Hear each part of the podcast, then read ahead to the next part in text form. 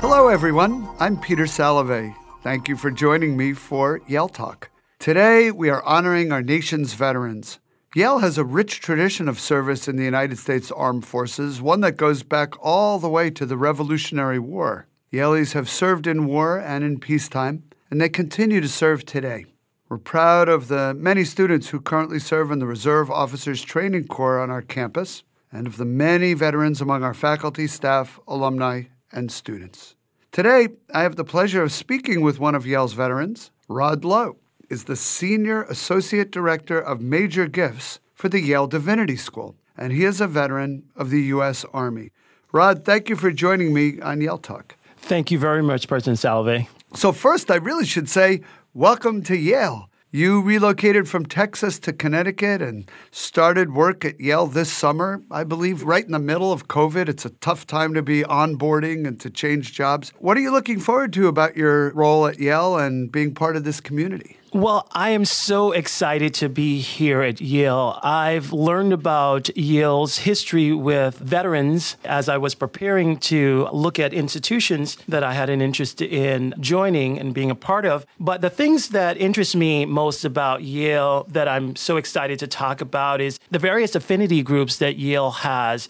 The African American affinity group, which I'm a part of, the Yale LGBTQ affinity group, and last but certainly not least, the Yale Veterans Network. I'm really looking to get a lot more involved in these affinities groups and really ultimately make an impact on this community. Those affinity groups were set up a number of years ago really to help people find community at Yale. It's a big place. We want everybody to feel like they belong at Yale as a whole, but also to find community, make friends easily and quickly. They're really quite wonderful and quite active. Now, let's talk a little bit about what you did before you came to Yale and then what your job is at Yale. Independent of being a veteran, you've been in higher education for quite a while, helping colleges and universities raise funds to support their mission. How did you get into this kind of work, and where have you done it before, and what do you hope to do at Yale? That is a great question. I attended Gettysburg College, a small liberal arts college in Pennsylvania. And when I was there, I was a student worker for the Phonathon program, which really gave me an introduction into the annual fund program, soliciting donors and alumni for annual fund dollars. But since then, have really done a lot of informational interviews with many development officers at Gettysburg College. Ultimately, I found that this is a really good niche that I have. I really enjoy asking people to support causes that means so much to me, and certainly education is one of them. I've worked at several institutions, and then from there I did one of the boldest things that I've ever done, which was to take a pause from higher education and join the military. There's an interesting story there, I have no doubt. Absolutely. I'll be succinct today. I think for me, as an immigrant family that came from Brooklyn, my parents came from Guyana, South America, and it came to Brooklyn and we lived there. Being an individual that did not come from means, I'm the first in my family to go to college. I wanted to figure out how am I going to pay for that. Certainly academically, I did really well, but that was a concern that I had. So I pretty much decided that I should explore the military. In addition to that, I should apply for grants and so on so that I can afford to go to college. I did apply to about 18 schools. Thankfully, I got into most of them, and they provided really robust financial aid, which allowed me to go to college and not have to take out a whole ton of debt. When I was at Gettysburg College, they provided a lot of student aid to me. But the military was something that was in the back of my head as something that I always wanted to do, but didn't need to do it. So after completing a comprehensive campaign at one of the institutions, I really took an opportunity to pause and to really figure out what was it that I always wanted to do. And certainly being part of the military family in a more meaningful way was something that I had an interest in. So I decided to pursue that in the area of military intelligence and field artillery. For me, being in the military gave me a lot of really meaningful experiences about patriotism and selflessness. And those are some of the values that I really espouse. And those are the values that really left quite an impression on me. The individuals, the military personnel, brothers and sisters in arms that I've met over the years have really reinforced the fact that we live in an amazing country where people who decide to go into the military are so selfless? Always has impressed me. And meeting the leaders of our ROTC regiment, Air Force, and Navy is what we have at Yale. These are career people, and they so impressed me with their commitment to service, with their commitment to our country, and selfless. I love that you say you admire selflessness. I do too. And the way in which you have to work as part of a team, the way in which you have to put the bigger goals of that team and the country ahead of your own personal preferences and feelings, that's a kind of discipline. And I admire it too. So military intelligence and field artillery, where were you and what did they actually have you working on? So I was down in Washington State at Joint Base Lewis-McChord, and I had an opportunity to really be a part of a brigade that really served a portion of the country. The things that I really enjoyed most, that resonates mostly with me as I reflect now in my experience, is military intelligence includes a lot of really neat things that many times you can't talk about. Yeah, I had a feeling that might be true. But in addition to that, it's really taking a lot of data and really analyzing a lot of data and really thinking strategically about how you deploy your assets to really make an impact on the mission that you're called to do. I'm not going to pry into things you can't talk about, but it sounds like there's a data science aspect to this, a big focus here at Yale, and you're bringing data to bear on decision-making. Absolutely. I found personally for me some of the skills that I utilized in advancement in fundraising really applied also to the job that I was doing, because you have to think strategically. Things are very dynamic and things change, and you have to be nimble. You definitely have to have the data that informs you on what decisions you should make. So a lot of the skill sets in development I found very useful also in the military. And probably vice versa, right? Maybe you feel like you're a better development officer having had now the military experience. That too. One of the reasons I'm so proud of ROTC returning to Yale is because I think it's yet another way for students to learn leadership skills. And Yale is interested in educating leaders for all sectors of society throughout the world. And I think among the ways one can be educated for that kind of leadership is through service. And I'd be interested in your thoughts about the connection between having an experience in the military and the acquisition of leadership skills. I think my experience in leadership in the military has really allowed me to hone in on leadership skills. What are the qualities of an effective leader? Some of the things that I came away with and I've thought about is you need to really empower your team to make decisions, I think, ensuring that you are communicating effectively. I've seen so many examples of this in my daily functions while I was in the military. If a commander is not clear on his intent, that information then trickles all the way down to the unit level.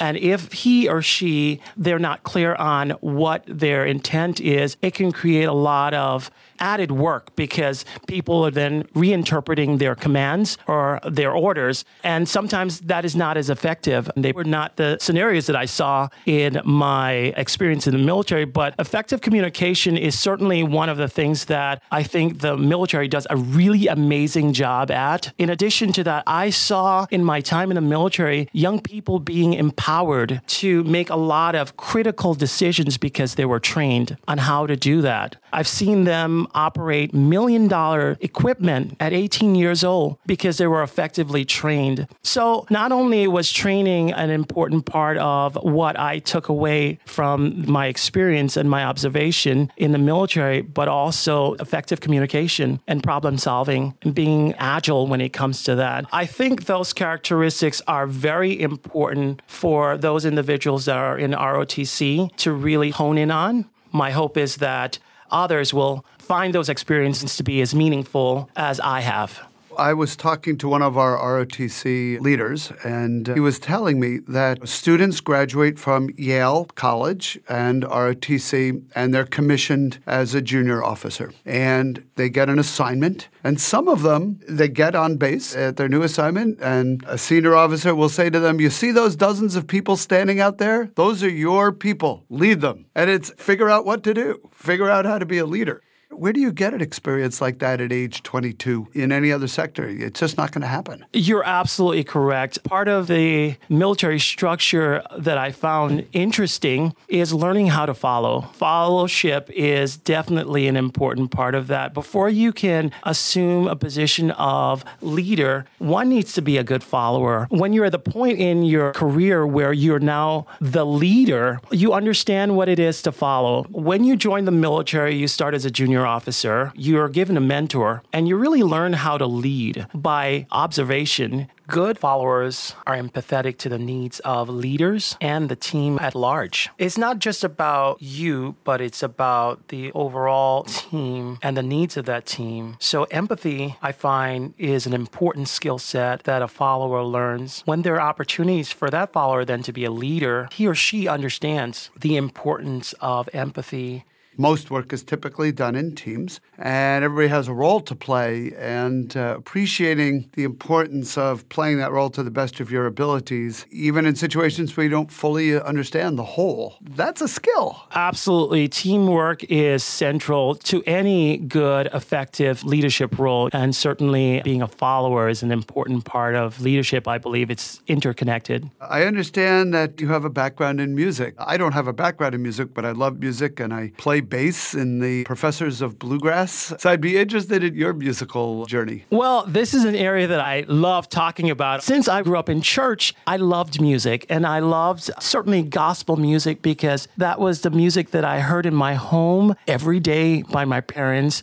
But in addition to that, I love a good Marvin Gaye, and my parents also had a strong affinity to classical music. So since I lived in New York, I studied at Henry Street Settlement, which is in Lower Manhattan, for many years while I was in high school, and I had some amazing vocal coaches that I worked with. I was classically trained, but loved gospel music and loved pop, R&B. So I love this wide gamut of genres of music. And what I've done at each institution that I've been a part of and worked for is I've really taken those skills and really applied it. Either I've joined a group, or at Muhlenberg College, I started a gospel choir while I was there that really gave me an opportunity to really connect in a meaningful way with the students. And certainly here at YDS, I know that we have a gospel choir here. And once I've gotten myself sort of acclimated into my role, I'm certainly looking to be a member of that group because I think music is such an important part. It's a release that I get from a long day of work. It is definitely an area that I'm very passionate about, and I'm just looking to get more involved as time permits. Sounds fantastic. And you're right, there are lots of relevant musical groups here on campus that I'm sure would be delighted to have your voice added to them. From the gospel choir and wonderful programming in the Institute for Sacred Music, more classical, of course. And maybe someday, you know, the Professors of Bluegrass. Bluegrass is interesting because it came out of Southern Appalachia. A lot of the singing is 3- and 4-part harmony, which the original musicians learned in church. It's very natural to them to be able to sing those parts. And a certain amount of the classical repertoire in bluegrass is gospel, sort of bluegrass gospel. And there's just a great history there. So someday we'll find you and see if you would be willing to do a bluegrass gospel song with us. That would be fantastic. Absolutely. I would be delighted to do that. That is fantastic. So, Rod, I have to thank you for speaking with me today. More than that, I have to thank you for coming to Yale and coming to the Yale Divinity School in your new role. Your background is fascinating, and I know you're going to add enormously to the Divinity School community and indeed to the Yale University community as a whole. We're so lucky to have you as part of the Yale family, and I want to thank you for your service today and every day. And so to all of our veterans, we appreciate your service and your sacrifice. And in gratitude for your leadership, Yale strives to honor and support you. As Rod mentioned, we do this through the Yale Veterans Network, a campus group for students, faculty, and staff, and the Yale Veterans Association, an alumni organization. If you're not already participating in these groups, I hope you will consider joining them. To friends and members of the Yale community, thank you for joining me for Yale Talk. Until our next conversation, best wishes and take care. The theme music, Butterflies and Bees, is composed by Yale Professor of Music and Director of University Bands, Thomas C. Duffy and is performed by the Yale Concert Band.